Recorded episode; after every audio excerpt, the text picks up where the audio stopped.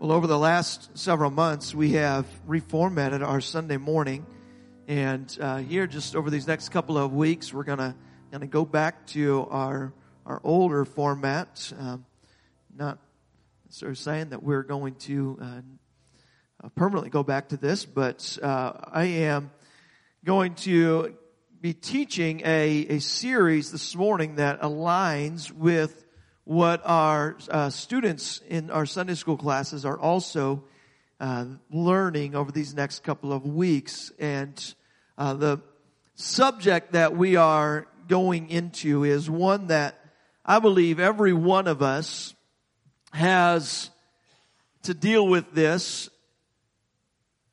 from time to time. And oftentimes, or meant for many of us, it's not just from time to time, but it is a, a regular occasion where we have to learn to let go of some things.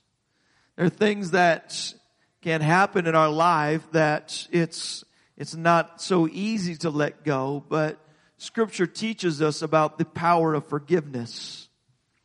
And that's, that's what we're going to be talking about is the power of forgiveness and learning to let go. There's a, there's healing when we can let go. There's healing that can take place when we truly learn to forgive. There really is power in forgiveness. There really is power in, uh, in what we learn from scripture and we see from the testimony of Jesus and the life of Jesus, how he forgave others. And then he gives us a very hard command. I'm kind of um, getting ahead of myself a little with some of this, but he gives us a hard command, which is that we are to forgive others as he forgave us. I say it's a hard command because he forgave us of everything. It doesn't matter what we did. It doesn't matter how bad we were. It doesn't matter what we've done. You've been forgiven and his, his forgiveness has been extended to us and he has instructed us to forgive others in the same manner that He has forgiven us. But there's power in that. There's power in forgiveness. And I want to I want to go in to the very early stages of Jesus' ministry in the book of Mark, chapter 1 this morning is where we're going to begin. Book of Mark, chapter 1, and we see Jesus' ministry really just beginning to take off here. And his his ministry, Mark chapter 1, we're going to begin in verse 14. We see here Jesus in Galilee. It says, after John was put into prison, this is John the Baptist, the cousin of Jesus, the forerunner of Jesus Christ and his ministry, the one who was setting the stage for all of this to happen. He had been in prison and now Jesus came into Galilee and he was preaching the gospel of the kingdom of God. He was saying the time is fulfilled. The kingdom of God is at hand. Repent and believe the gospel. Now as he walked by the Sea of Galilee, he saw Simon and Andrew, his brother, who were casting a net into the sea, for they were fishers. Jesus said to them, come ye after me, and I will make you to become fishers of men. So straight, straightway, they forsook their nets, they followed him, and when they had gone just a little further hence, they saw James, the son of Zebedee, and John, his brother. And they also were in the ship mending their nets, and straightway he called them. And they left their father Zebedee in the ship and hired servants, and they went after him. Now, these five individuals, James and John, Peter and Andrew and Jesus, they went into Capernaum. And straightway on the Sabbath day, he entered into the synagogue and he began to teach. The people who were there, the people who were gathered as Jesus is teaching them and instructing them on that day, it says that they were astonished at his doctrine. They were blown away at what Jesus was telling them about the kingdom of God. That was the doctrine that Jesus was, was preaching. It tell, told us that uh, in verse 14, the, this gospel of the kingdom. He's telling them about the kingdom of God and how God is beginning to do a new work, how God is going to bring in and usher in a new, uh, a new thing that's going to take place. And so here they were, they're astonished at his doctrine, for he had taught them as one that had authority and not just as one of the scribes. He was not one that had the religious upbringing uh, as as the scribes did, but yet he was teaching them with such authority that came from God. And so they were astonished at this. Verse 23. There was in the synagogue this man who had an unclean spirit and he cried out and he was saying, let us alone. What have we to do with thee, thou Jesus of Nazareth? Art thou come to destroy us? I know thee who thou art, the Holy One of God. And now I just want to try to bring this to today. If right now we're gathered here, I'm teaching. If right now we had some individual who came in, you might not be shocked at a visitor coming in and, and taking part in our service here today, but you might be shocked if all of a sudden he starts speaking and it's not the voice of a human that's coming out. It's not just the voice of, of some man that's, that's speaking, but, but rather it's a demon. And the voice of this demon begins to project from this man who would walk into our midst here this morning. It might get a little bit of our attention here today. It's not to say that we don't have authority over that. It's not to say that we should all scatter and flee because some demon has entered into our midst, but it would be shocking.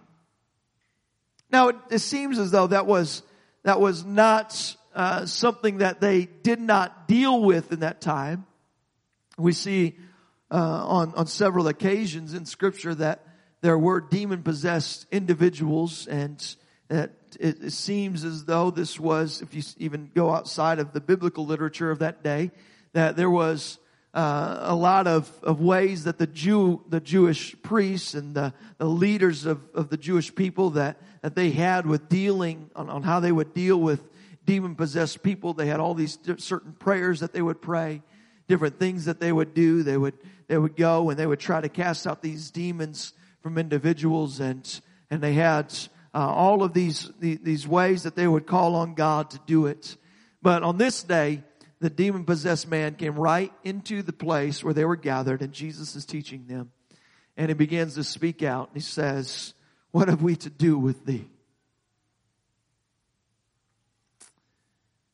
And that crowd, I'm sure, was left uh, looking at Jesus saying, what is he going to do now? The doctrine of the, the kingdom, this doctrine that he's been teaching, it's, it's caught our attention. It is, it is, has us so focused in on what does he have to say to us today? What's he going to teach us today? But now they all want to know, okay, now let's see if he is real. He sounds like he's real, but now let's see if this man is real. And, and, and I, have seen somebody like this before and, and I, I, want to see what does, what is Jesus going to do? And, and Jesus then speaks up in verse 25 and it says that he rebuked him and he said, hold thy peace and come out of him. Just those few words. Hold thy peace and come out of him. He didn't pray, the ritual prayer of the, of the Jewish leaders. He, he didn't go through all of the motions that, that all these others would do whenever they were dealing with some demon possessed individual. They, he didn't go through all of that. He simply said, hold thy peace and come out of him. He spoke as one who had authority. And it says that when the unclean spirit had torn him and he cried with a loud voice, came out of him. And all those who were gathered there that day, it says that they were amazed in so much that they questioned among themselves saying, what thing is this? What new doctrine is this? For with authority he commandeth even the unclean spirits and they do obey him. And then immediately his fame began to spread abroad throughout all the region round about Galilee. Continuing on, we see Jesus' ministry go further, it says that forthwith, when they were come out of the synagogue, they entered into the house of Simon and Andrew and with James and John. And Simon's wife's mother was sick of a fever and anon they, they tell him of her and he came and he took her by the hand and he lifted her up and immediately that fever left her and she ministered unto them. And at even when the sun did set, they brought unto him all that were diseased. So just get the picture. So Jesus has just cast out this, this, this demon from this individual in the synagogue. He leaves the, leaves the place. He goes into a house and there's a sick person laying there, Simon's mother-in-law, and he prays for her and she is healed of her sickness. And now all of a sudden that word gets out and it says that all of the people began to bring from all over the city every diseased person to Jesus, everybody who was possessed with devils to Jesus. They brought all of them, and verse 33 says that all the city were gathered together at the door, and he healed many that were sick of diverse diseases, and he cast out many devils, suffered not the devils to speak because they knew him. What a day. What a day for Jesus. He's come and he's cast out this devil from this man in the church. He's gone and he's healed Peter's mother-in-law. He, he's had everybody in the city. They've all brought their sick. They've all brought their disease to Jesus and he's simply prayed for them and they've been healed. They brought all of these demon possessed individuals to Jesus and he cast the demons out. What a day of victory for the city. What a day for them to be able to see the power of God being demonstrated right there in their midst. It continues on. I'll just read a few more verses. It says that in the morning, rising up a great while before day, he went out and he departed into a solitary place and there he prayed. And Simon, and that they were with him, they followed after him. And when they had found him, they said unto him, All men seek for thee. And he said, Let us go into the next towns, that I may preach there also. For therefore came I forth. And, and he preached in their synagogue throughout all of Galilee, and he cast out the devils. So Jesus' miracle ministry was one that was kicked off there in Capernaum, in this city, and it was all of these people, all of those who were diseased, all of those who were sick, all of those who were demon possessed, brought to Jesus and they were healed, except there was one paralytic man. There was one man who he missed his chance. He missed his opportunity. He was in the city when Jesus cast out the devil in the temple. He was in the city when Jesus healed Simon's mother-in-law. He was in the city when they, all of the diseased people were brought to Jesus and Jesus healed them all. He was in the city when all the demon-possessed individuals were brought to Jesus and he cast out the demons. And here he was in his home. He was par- he was paralyzed and he did not receive his healing that day. He was this man who, when Jesus, when he found out that all this was taking place, I'm sure that he was wishing that his friends would have come and, re, and brought him to Jesus. But he had no way himself. He couldn't walk to Jesus. He had no way of getting there. Uh, but as the word is getting out, uh, you know, he's, he's hoping maybe I can get to him tomorrow. But Jesus leaves that next day and he goes to the next city, he goes to the next place, and he begins to minister in the same manner in one town after another. And so here it is. Jesus, uh, Jesus had come through, but this man had missed his chance. But I want to say, I thank God that just because we missed a chance one time doesn't mean that that our chance uh, for healing is done. I'm thankful that just because Jesus uh, seems as though everybody else was healed and everybody else got their deliverance, everybody else got their healing, that, and, and I didn't get it for myself, that it doesn't mean that my opportunity isn't coming. It doesn't mean that my uh, that Jesus isn't going to show back up and he's going to come and and that I'm going to have another chance for healing someday. And so we see this this man who is there and and he's not mentioned in that text, but we'll get to him in just a minute. There was a man who was there who did not receive his healing that day. That day when Jesus did all the healings, he missed his opportunity. He didn't get his healing that day.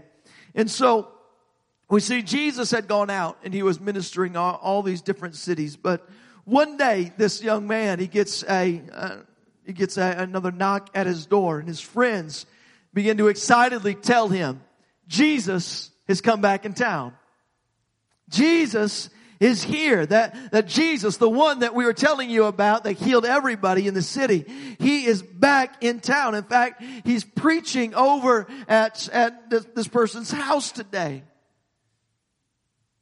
And so, on our way here, we happen to see that when we, that the crowds were already making their way to Jesus.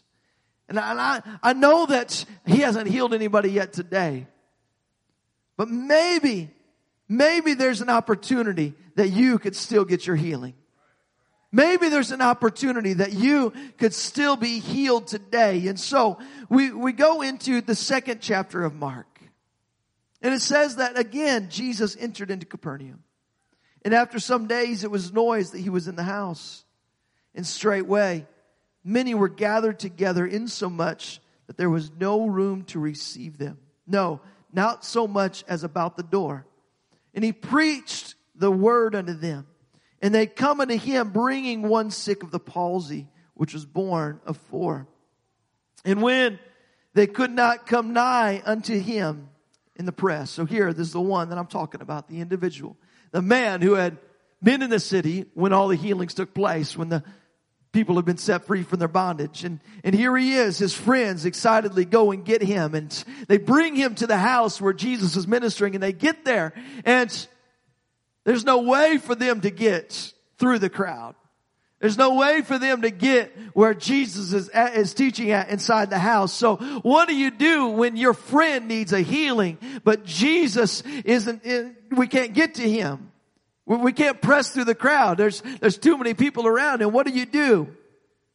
Well, his friends said, we've got to do whatever we can to get our friends to Jesus. So they get up on the roof of the house. We know the, we know the story today, or um, many of us know this story today. That they get up on the roof of the house. Let's just let's just read it. Continue on. It says they could not come down. Uh, verse five. And when Jesus saw their faith, he said unto the, uh, I'm sorry, no, verse four. When they could not come nigh unto him for the press, they uncovered the roof where he was. And when they had broken it up, they let, let down the bed wherein the sick of the palsy lay. They get up on top of the house. They begin to tear off the roof.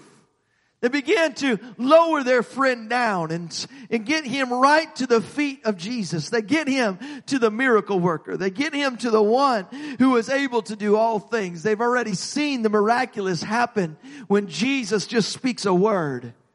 They've already seen the miraculous happen when Jesus just lays a hand on them and they are healed. And, and so they said, we need to get our friend to Jesus. And when they do that, they, they do whatever, by whatever means possible. And they get their friend to Jesus. They lower him down to where Jesus is at. And now uh, just imagine their, uh, their shock when the words that come out of Jesus' mouth are not the words that they expect.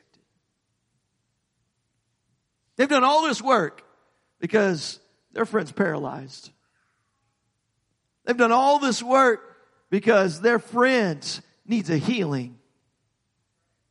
They've done all this work because their friend, he missed his opportunity the last time that Jesus was in town. But now when they let him down at the feet of Jesus, Jesus looks at their friend and he says, son, thy sins be forgiven thee. Thy sins be forgiven thee. Well, Jesus, we didn't bring you, or we didn't bring our friend to you for his sins to be forgiven. We brought him to you so that his body could be healed. We didn't bring him so that you could look at him and just simply say, you know, that uh, the, the sins that you have in your life, they're, they're, you know, they're, they're cast aside. They're, they're forgiven. We wanted, we did all this work. We, we carried him through the streets. We carried him up onto the rooftop. Look at our fingers. They, they, we've been tearing apart that roof so that we can lower him down to you.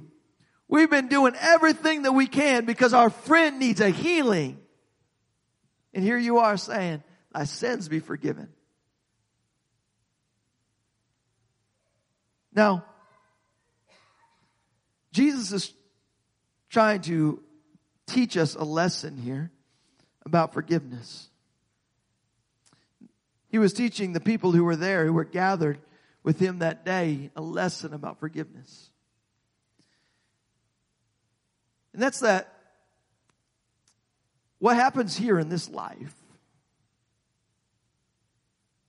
what happens here on, on earth, it's just temporary. Our body, our physical ailments, everything that we go through, this, this man's sickness, this man's uh, palsy that he had, the paralysis that he had in his body.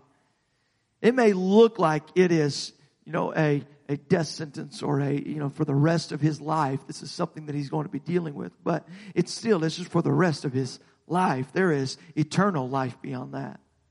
Anything that we deal with here today and of our own selves, it's, it's just temporary. It doesn't even matter if it is, if it is something that it's going to bring us to our deathbed. It's still just temporary compared to the eternal. Anything that, that we're dealing with, this young man who was brought to Jesus and he was lowered down, what he was dealing with that day was a temporary situation. They may look at him and say, yeah, but he has no hope. He has no, what kind of a life is this for him to be paralyzed? We, we want to bring him to you so that you can heal his body, but, but, but you extended beyond what was the temporary and you began to minister to the eternal. And Jesus began, Jesus looked at him and he said, I forgive your sins today. Your sins have been forgiven. Now, never had anyone expressed with such determination and faith as these men did to get their friend to Jesus. They, they, they did everything of their own power to get them, to get him to Jesus. But now, now Jesus, he looks at him and he says, your sins are forgiven. Your sins are forgiven. This goes to what Jesus says later on in his ministry in Mark chapter 8, verse 36. He says in Mark 8, 36, it says, For what shall it profit a man to gain the whole world, but to lose his own soul? what, what good is it if you have everything in this life, but your soul is lost? What good is it? This man's soul was priceless to God. So what Jesus was doing with, doing that day is he was dealing with the greatest need first he was forgiving his sins in response to his faith. This man, this young man had faith that Jesus could heal him. This young man's friends had faith that Jesus could heal him. But Jesus first was dealing with the greater need, which was his sin. Jesus was dealing with the greater need that, that he was dealing with, which was to be able to forgive that which no one could forgive. And this is what caused an issue with those Pharisees and the scribes who were, who were there that day. They, they look at Jesus and they say, who are you to forgive this man's sins? No one can forgive, can forgive sins except for God. Actually, it says that this is just thoughts that were going on in their mind, but Jesus read their minds. He knew exactly what they were thinking and he began to say to them and call them out and say, I know that there's only one that forgive, can forgive sins. And I know what you're thinking here today. But which is harder? Is it harder to forgive sins or is it harder to heal a body? And for them, that day, they could say, there is no proof that just because you say his sins are forgiven, that they're forgiven. But if you could prove it with saying be healed and he's healed, then this is, this is going back to geometry class and proofs. Okay. If A equals B, I see some heads shaking and people like, oh, this is, okay. If A equals B and B equals C, okay, then A equals C. I think that's how that works, that proof. Okay. Right? Something like that. You have, if Jesus can, if Jesus can heal his body, and you can see this paralyzed man rise up from his bed and you can see him begin to walk, then the first thing that Jesus said, and he spoke that with authority, now, then that must also be true. The healing proved the forgiveness. The healing proved the identity of Jesus Christ as one who was able to forgive the sins. And so, Jesus, he, he asked the question, he says, which is harder? Is it harder for me to forgive sins or is it harder for me to heal this young man? And so, when there, there is no response to that question, he simply looks at the young man and he says, rise up and walk. He says, thy sins be forgiven thee, uh, or arise, he says, but, uh, arise and take up thy bed. It's verse 11. Rise and take up thy bed and go thy way into thine own house. And immediately he arose and he took up the bed and he went forth before them all insomuch that they were all amazed. They glorified God saying, we never saw it on this fashion. Here he is. He backs up who he was. He backs up that there is somebody that can speak with authority and this young man would get up. There is somebody who, when he spoke with authority, his sins were forgiven. There is somebody who is able to deal with the eternal things, the eternal things that we are dealing with. And that is that first of all, before we receive any healing, I need my soul saved. I need forgiveness inside. I need to know that there is somebody who has authority to forgive me of my sins.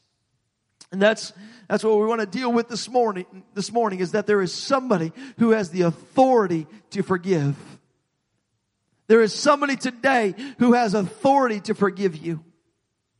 There is somebody today who has the authority to, to say, no matter what you've done in your past, you're forgiven. No matter how bad you are, no matter what you've done, you have been forgiven. Jesus is, is, is doing this. He's, he's going through this, um, he's, he's speaking about the sins and then following it up with the healing to prove the point that he has the authority to forgive sins. That he has the authority to forgive when, when somebody else may step into that situation and try to just say that they don't have the authority to forgive where Jesus does. That's why I backed it up with the healing. It's the same kind of questions that the, that the disciples had when Jesus is out on the boat. Rather, they're out on the boat and Jesus is, uh, right, they're all out on the boat and the, the storm comes and, and Jesus, the, Jesus is asleep in the boat. The storm comes their way and, uh, and they're all afraid that they're gonna die and Jesus wakes up and he just begins to speak to the winds and the waves and, and he says, peace be still. And what do his disciples say? What kind of man is this? That he has the authority to even just speak to the winds, to speak to the nature, and it obeys him. What kind of man are we dealing with? Who is Jesus? Who is he? That he would have the authority to speak and it obeys. Who is Jesus? And this here today I, I know it, it gets to the, the root of the doctrine of who is Jesus Christ. And this is something that we have to have cemented in our minds this morning. Who is Jesus Christ? Who is He? He is the Son of the living God. He is God robed in flesh. That what they were questioning, and this is the whole reason that they crucified Jesus, is they didn't, is that the Pharisees and the, the Jewish leaders of that day didn't know who Jesus was. They thought it was blasphemy that he would speak as if he were God. They thought it was blasphemy that he would do things that it was uh, it was in the place of God, and that's because they didn't understand that Jesus Christ was God robed in flesh. When he began to speak to them about his identity, he would say things such as, me and my father, we are one. That you, you hear of, of, of, of me and, and who I am and you saw me, uh, some of you, you, you see me, uh, you know, from a, early boy was raised up and, and, and you've seen me grow in my stature. It may, uh, it may have grown and my, my knowledge may have grown just of this life, but, but me and my father, we are one. And we come, and, and I come to, from you, uh, I come from above. I don't come from here on earth. I come from above. He began to speak to them about who he was. He, he says statements like, before Abraham was, I am. He was trying to get them to understand who he really was when he asked the question to his disciples uh, later in his ministry of who do you, who do people say that I am? Who, who are people thinking that, that I am today? And, and they'd seen my ministry and they began to give all these, uh, all these examples of, you know, things that they had heard. You know, some people are saying that you're Elijah. Some people are saying that you're, you have the spirit of John the Baptist that's on you. Some, some people are saying, uh, you're, you know, this and that. And, and then he says, well, I, I don't care what other people have to say. Who do you say that I am? Who is it that you say that I am? And Peter, he stood up and he said, thou art the son of the living God. You are the Christ. You are the one that came from above. You are the one that is Jesus. You are Jesus the Christ, the one that is from above. He, he understood who Jesus was. He understood that he had the authority that came from the fact that he was God robed in flesh.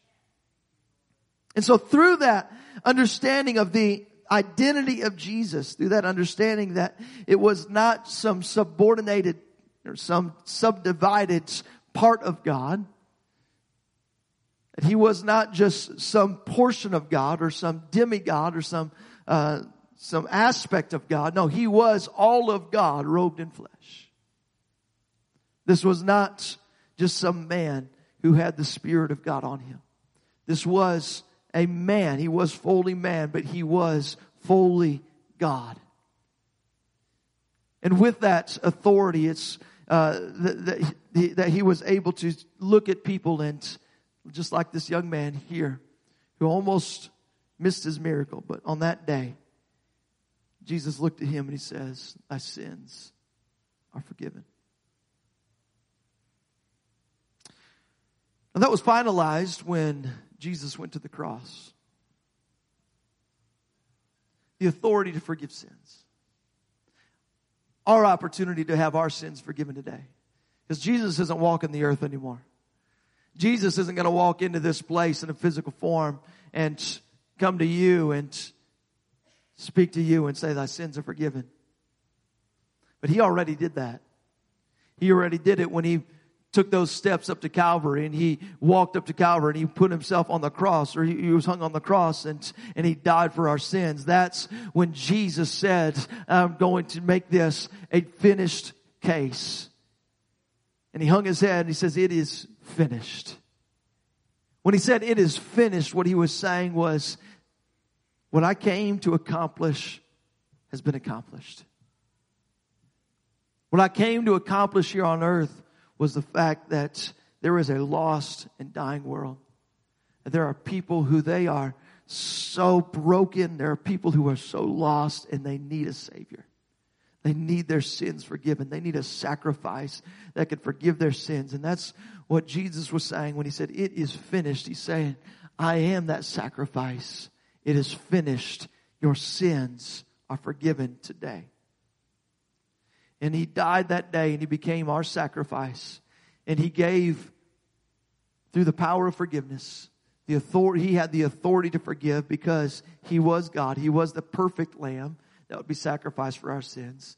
And he became that, uh, with, with that authority, he, he began to extend to us today the forgiveness that we can have for our sins. It was, it was Paul who was uh, perhaps one of the, the first, rather, maybe I should say Saul of Tarsus. It's perhaps one of the first that uh, really tested the lengths to which the forgiveness, the authority to forgive sins extended. You look at Saul of Tarsus and, and you know, who was this man? He was the man who he went from town to town, casting people in prison, uh, Christian, you know, just for believing in Jesus Christ. he was going and he was persecuting them. He was doing all kinds of things to, uh, to, to just wreak havoc on the church. He was there when, when Stephen was murdered, when Stephen became the first martyr uh, for Christianity. He was, he was there when, when people were, uh, were going, they were being put to death. He, Paul was a, a terrible, terrible man. And yet, Jesus met him on the road to Damascus. And with the, pow- the same power to forgive sins that he extended to that young paralytic man who was there at his feet when he was here on earth, Jesus from heaven began to speak to Saul and he says, why are you persecuting me?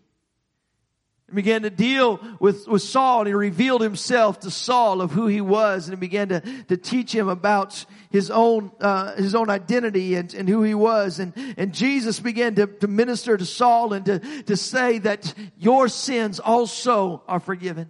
It doesn't matter what you've done. It doesn't matter who you are. And Paul, he would label himself later on. He'd say, I'm the chief of sinners.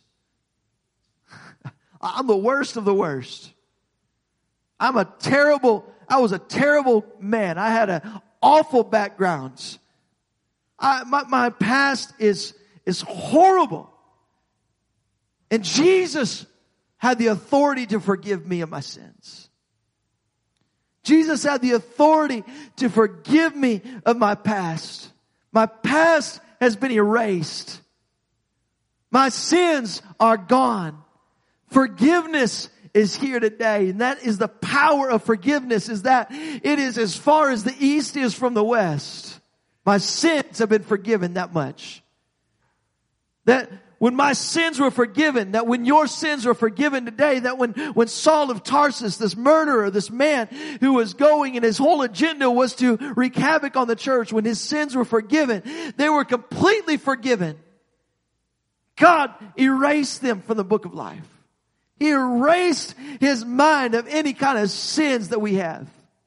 That is the authority that Jesus Christ spoke with when he says that thy sins are forgiven. And that's the same authority that he speaks with in your life today. As we wrap this up, I, I want to bring this into your life because you today, you today have some things from your past that are still, that can still haunt you.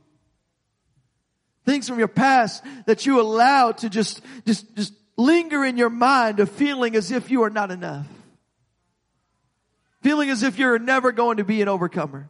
Feeling as if these things are, are always going to be there. And, and, and if we can just truly understand the power of forgiveness, and this is the power of, of forgiveness that He has towards you, that He has the authority to forgive you of every sin.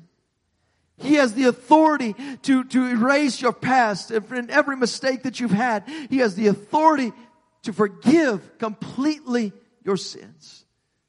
And we today also have the authority to hold on to them if we desire. But that's not what God wants. When He forgives you of your sins, would you just give, him, give them to Him? Would you release them to Him? He has the authority today. He's the one that went to the cross for you. He's the one that took his took your sins and he nailed them to the cross. He made a spectacle of them. It says in Corinthians that he made a spectacle of them and he mocked all the things that the enemy would try to do to keep you bound up. He says, I've overcome all of that. My child here today, you're forgiven. My mercy, my grace has been extended to you. And when you go to the waters of baptism or when you come to a place of repentance, that's all that it takes. On our part, on our end, to come to Him in obedience and say, God, I want my sins to be forgiven. And you go to the waters of baptism and it says that when you are baptized, that everything in your past, it is erased. That everything in your past, it's been forgiven and all, He will wash away all of your sins. He will wash away all of your sins. Your past has been erased and you come out a new creation and you say maybe today, well, I've been baptized, but, but I still have some things that I'm holding on to. Let's find a place of repentance. God, I'm sorry. God, I'm sorry for the things that I've done. And let me tell you, there is power in repentance. Because when you repent, He is faithful and just to forgive you of your sins. He has the authority to forgive you today. I think so often here this morning, this is what I'm trying to drive at, is that we feel like we're not worthy. Or we feel like He doesn't really forgive us. Or He doesn't really have the ability to completely erase our past. But that's who He is. That's what He's done. He has the authority to forgive you today. And even for yourself, you have the authority that's extended towards you to forgive somebody else of what they've done. You have the authority today to, to either hold on to it or to forgive. You have the authority. You have the authority today to extend forgiveness just as He has forgiven us. You have the authority today to forgive somebody else of the way that they crossed you or the way that they hurt you in your past. And you have the authority today to release it. Release it back to God. Let's bring, let's bring some things to Jesus today and just say, God, God, my past, and I don't, I don't, I don't want it to hinder me. I don't want it to hold me back any longer, God, but I need you. And I need you. Amen. Could we stand as we have our Sunday school classes that are beginning to enter back in? Join us in here this morning. I want to go into this, this song if we can. And as we do so, if you want to just lift up a hand and just say, God, forgive me. God, and now, as long as you've forgiven me, God, God, I want to accept that. God, and I want to walk in that forgiveness. And I don't want to hold on to the things, God, that I've been forgiven of. The things that are in the past, God, that they may be hindering me even today. But you've already forgiven me. God, you've already erased my past. God, you've already forgotten that. And here I am. I keep bringing it back up. God, I keep bringing it back in.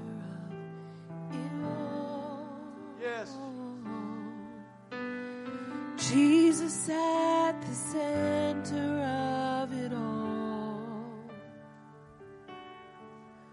From beginning to the end, it will always be, it's always been you, Jesus. Jesus.